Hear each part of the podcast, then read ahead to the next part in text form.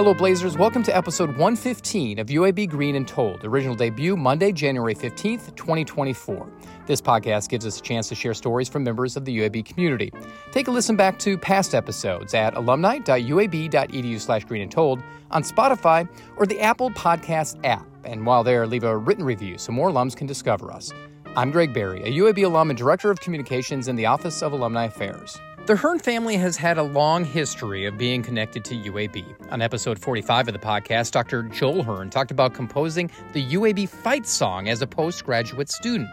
Today, we're talking to his nephew, Thomas, or Tom Hearn, a man who owns two degrees from UAB, but beyond that is the other Thomas Hearn, Dr. Thomas Hearn, an administrator who would become one of the longest tenured presidents at Wake Forest and someone who has always remembered his roots in Birmingham my father would say that um, his time at UAB was the most sort of fruitful for him as a young educator because so many things were being started. And as the younger Tom Hearn will share, his father played a role as an advocate of college athletic reform. And as part of the Knight Commission of Intercollegiate Athletics, he knew long ago where college sports were heading. You know, early on, he was saying, you know, colleges and universities are uh, not going to be able to stand up to the big time money, which is really driving a lot of the changes that we're seeing now. I don't think he thought he had answers for it, but he was asking, you know, the questions. Plus, we'll learn more about his son and how he was consoled by a former UAB hospital COO in choosing his ultimate career path said, you know, Tom, if you really get serious about this, this sort of joint public health MBA program that UAB has is really sort of cutting edge. And so uh, that's why I decided to come back and, and do that when I graduated from college.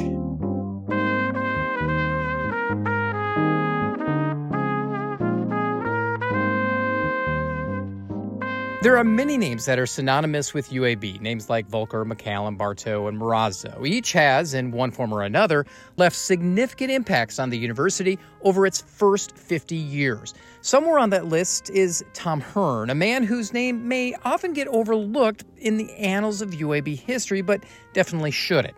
Credited with being the inaugural chair of the philosophy department and helping launch the honors program, Hearn left his own legacy on our school, one that dates back to the mid 70s when his family moved to Birmingham and his son began high school. Ended up moving to Birmingham when I started the ninth grade, which I found to be a pretty awkward time to be changing schools because, you know, not knowing anybody from years growing up. You know, that was my my kind of story. We lived three or four different places, and um, you know, I get to go back to Nashville because I have a bunch of work there, and uh, went back to undergrad at William and Mary, which is where I'd spent ten years growing up. You know, still have some family in Alabama. You know, let's let's talk a little bit about you know the differences. Um, when you were when your dad was working for William and Mary and decided to move to UAB, what was it like for you as a kid? Because it's a little bit bigger here than where William and Mary is. You already alluded to the fact that your life was kind of uprooted and it was just kind of an awkward age. How did you adapt? What did you do? I think it was an awkward time, and uh, Williamsburg, Virginia is a pretty small town. Birmingham is not.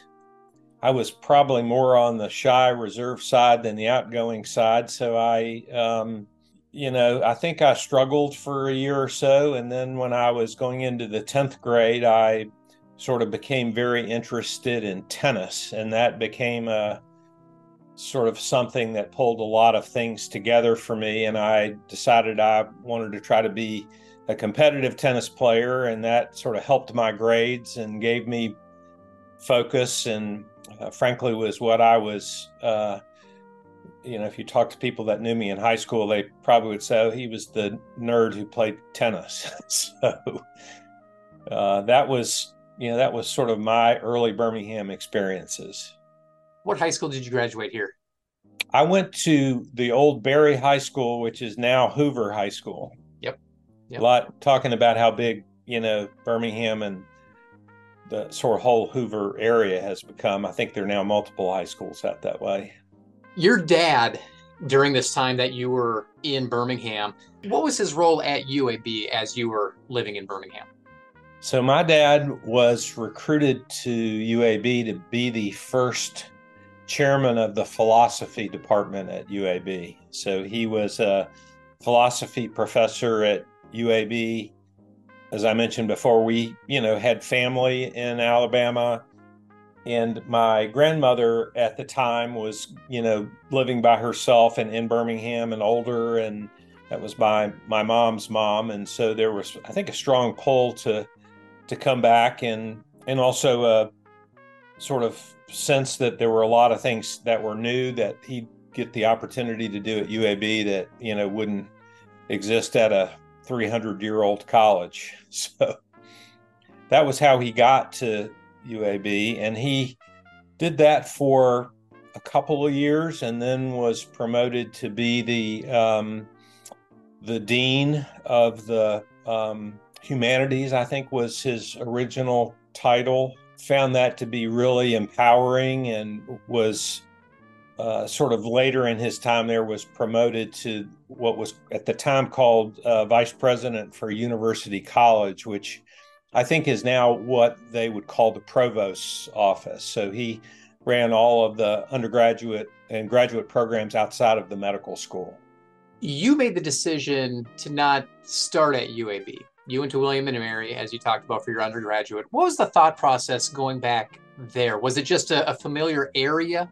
That's not accurate. I, uh, I, I think I may have mentioned to you I was um, on the first recruited tennis team at UAB as a freshman. So I played tennis at UAB as a freshman and then sort of decided that I wanted a more sort of traditional um, kind of college experience. And then I transferred to William and Mary. So I spent one year at UAB and and uh, three at William and Mary. It wasn't the last time that you would set foot on campus as a student when you transferred as a as tennis. You wound up coming back towards the tail end of your father's tenure at UAB and got two master's degree. What drew you back to town? Well, like a lot of college students, when I was a senior, I had no idea what I wanted to do. And UAB obviously has a big and well known sort of medical enterprise. And um, so when my father and I were driving back to uh, Williamsburg for my senior year, we stopped in Charlotte, uh, North Carolina, where I now live, and had a meeting with a guy by the name of Harry Nurkin, who was um, a longtime COO at UAB hospitals and came to Charlotte to run the uh, what was then the Charlotte Memorial Hospital, which is really now Atrium uh, health in one of the probably top 10 largest health systems in the US and ended up talking to him about hospital administration. And of course, he had uh, spent a lot of time at UAB and said, you know, Tom, if you really get serious about this, this sort of joint public health MBA program that UAB has is really sort of cutting edge. And so uh, that's why I decided to come back and, and do that when I graduated from college. And you overlapped just for a short period of time before your dad left That's right. to, to Wake Forest. That's right. become president. And he, he spent several decades as president of Wake Forest. How influential was his time at UAB in what he was able to accomplish at Wake? My father would say that um, his time at UAB was the most sort of fruitful for him as a young educator because so many things were being started and the you know S. Richardson Hill and the other group of senior leaders who were at UAB at the time were you know basically I mean the the school wasn't brand new but it was really starting its yeah um, you know its growth phase and so you know he would oftentimes say that he got the ability to do so many things as a young administrator at UAB that helped form and um, you know one of the best examples of that that I can think of is um, UAB is you know as you know occupies 60 some odd blocks of downtown Birmingham. And so there is no difference between sort of the town and the gown. It's all right there together. And when my father went to Wake Forest, that was one of the strategic things that um, that the board of trustees at Wake wanted was tighter ties between Winston Salem and, and Wake Forest, which was something my dad had spent, you know, five six years working on at UAB, just as part of his normal uh, work. The other thing that you know he talked a lot about was the creation of what was then called UAB Special Studies, which was all of the programs that UAB uh, developed and has for you know older adults who want to come back to college or you know special circumstances that the uh, that, that folks in Birmingham who might need a class or two could figure out a way to take. And I think that that was something that um, there was a gentleman at, who worked with my father at UAB, John Anderson, who came with him to Wake Forest, who was sort of the long time, along with my father, sort of uh, what I'd call him as sort of the inside person who ran Wake Forest internally on a number of you know building and operations kinds of issues that allowed my dad to spend a lot of time sort of outside the university and and and also on sort of academic matters. So a lot a lot of ties, as I mentioned to you before, between Birmingham and Winston Salem and Charlotte. Uh, Jim Woodward, who was the dean who fo- uh, provost who followed my father, came to UNC Charlotte and was the longtime uh, provost there as a student, even though it was just with master's degrees, I'm sure that you got asked a lot, hey, what's your dad do? What what does your mom do? How did those conversations go with with your peers? Because here here you are when you were starting your time um, getting your master's at UAB, and your father was one of the top leaders on campus. You know, I don't really have any recollection of that. I, like most graduate students at UAB, I was working full time and I was going to class. Uh, the MBA program at the time, I think, met once a week from six to 10. So everyone was coming in after work. And, uh, and I don't remember, you know, we were all sort of heads down, you know, doing the work and um, had an apartment off campus because there was very little on campus housing there at the time. So, I just don't remember that being much of an issue. It was more of an issue later uh, when my father was at Wake Forest, and he and I share the same name. So that would, I'd get asked that question a lot more regularly. So, what aspects of his career at UAB kind of were most valuable in taking the leadership role as president at Wake Forest?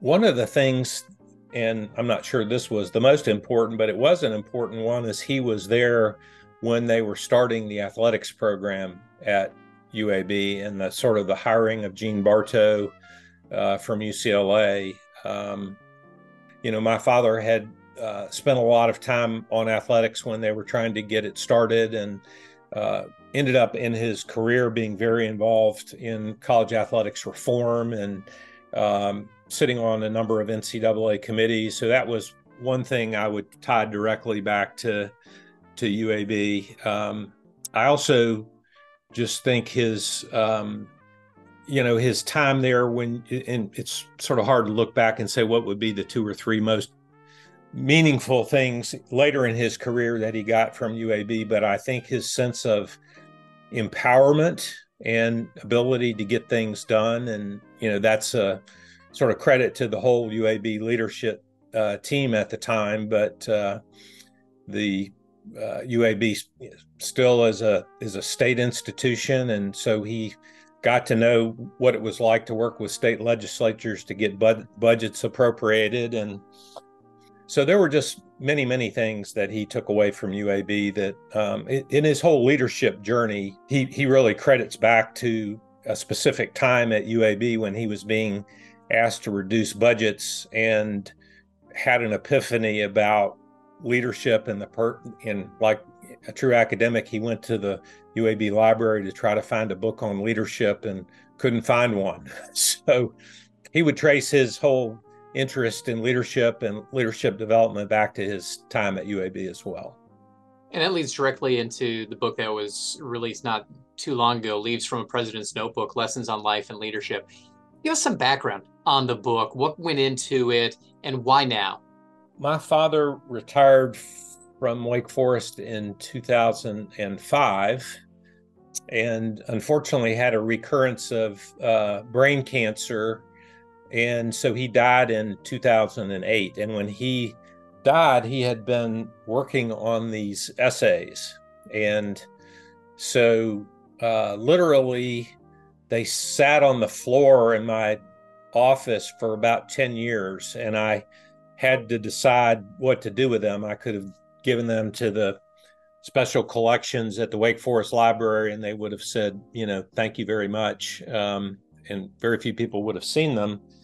Uh, but during COVID, we all had a little more downtime than we were used to. And my father had been very involved in an organization in Greensboro called the Center for Creative Leadership. And so the fellow who ran that, I went and met with him and said, you know, I've got these essays, many of which are about leadership, but they're about some other things too. Um, I need some help. Would you help me finish this? And so uh, they gave me an editor, and I ended up getting a couple of my father's former work colleagues to go through this material with me. Yeah. And so that's what led to the book getting finished and published. Uh, why now? I mean, that's maybe we should have done this a long time ago. but just, uh, I'm glad we were able to get this out and done. And unlike a lot of sort of academic pieces, this is pretty pretty short, short essays and really sort of how he felt about a number of things. A lot of uh, references to what it was like growing up in Alabama as a as a child in the 30s and 40s and 50s, and the impact of you know a lot of things in society on what he would call small town America. My dad grew up mostly in uh, in Albertville, Alabama, up in North Alabama, south of Huntsville. Just looking through the commentaries and just different essays that he has, you know, it, it ranges all over the board. You had mentioned that he had a passion for athletics and amateurism. What would he think about the state of college sports today? Well, uh, unfortunately, a lot of the essays that are published in this book sort of foretold, not specifically, obviously, about you know conference consolidation, you know NIL and that sort of thing. But you know, early on, he was saying, you know, colleges and universities are uh, not going to be able to stand up to the big time money, which is really driving a lot of the changes that we're seeing now. I don't think he thought he had answers for it, but he was asking, you know, the questions. And he had a lot of relationships in athletics with a lot of conference commissioners and um, was always an advocate of the student part of athlete. And so I don't think he would be surprised about where we are right now putting this together 10 years after he passed away, there had to been a satisfaction. There had to be emotions that came back to you. What was it like going through the memories and consolidating them in one spot? As I mentioned, fortunately, I had some some of his colleagues mm-hmm. help me pick the ones to include. And as you might imagine, some of them that were written in the 80s or 90s were not particularly relevant anymore. So that was pretty easy to do a cut on that. But um, you know, it was it was fun to go back and you know read a, a, a lot of this work. And my father was more of an introvert than an extrovert, and so he would oftentimes write things that he wouldn't tell people. And so that was sort of his way of of communicating, you know, love or gratitude or or whatever. So you know, it was uh, it was emotional at more emotional at first, and then you sort of get used to okay, we've got a lot of work to do to get this done. What do we need to include? But uh, but I think it's uh, you know, there's a, a lot of what he thought about life and extended family and expressing gratitude, and in addition to you know some leadership lessons and um, sort of how he thought about um, teaching education and leadership and in the educational sense. Spoke of how UAB was influential for your father at Wake Forest. How was UAB influential for you in your professional career? Oh, it was very influential. I um, think back to a lot of the coursework that I had at UAB and the professors, and I had a very good experience there. Um, when I finished, most people who are going into hospital administration do a, a residency of some type, and so I came to Charlotte uh, to do that with um, with the leadership team, the top three of which all came from UAB, wow. and and two of the three that are still alive, I'm you know still in contact with, and one of them I spent you know almost 15 years working for in a subsequent business. So. Um, and uh, Eli Capilouto, who uh, is now the president of University of Kentucky, was my classmate. I've, you know, Eli, in addition to being my classmate, was also a family friend with my uh, uncle Joel, who you know wrote the UAB fight song. So, lots of connectivity in my life uh, around UAB, and almost all of it's good.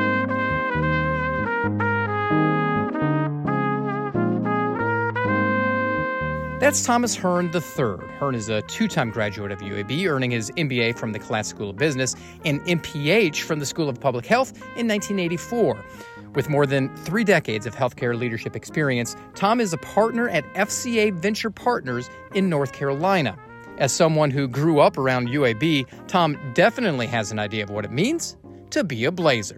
I think it means to be bold, and I, you know, I I view that as UAB was very empowering in my in my life, um, both from an educational standpoint, but um, from an entrepreneurial standpoint. I, you know, UAB's uh, done a whole lot of things. I've, obviously, I've worked my whole career in healthcare, and there's so much entrepreneurial healthcare in Birmingham coming out of UAB that it's not unusual, you know, during a year for us to see three or four companies or ideas. I was um, on a call less than two weeks ago with a cardiologist from UAB who's you know working on some new new idea. It's one of these schools that I think about as being very progressive and doing a lot of really interesting and neat things. Be sure to check out past episodes of the UAB Green and Told podcast. Listen in at alumni.uab.edu slash green and told. Have a story to share or know someone who does? Email greenandtold at uab.edu. Finally, be sure to follow us on social media. Just search UAB Alumni on Facebook, Instagram, and Twitter. Thanks for listening, and until next time, go Blazers.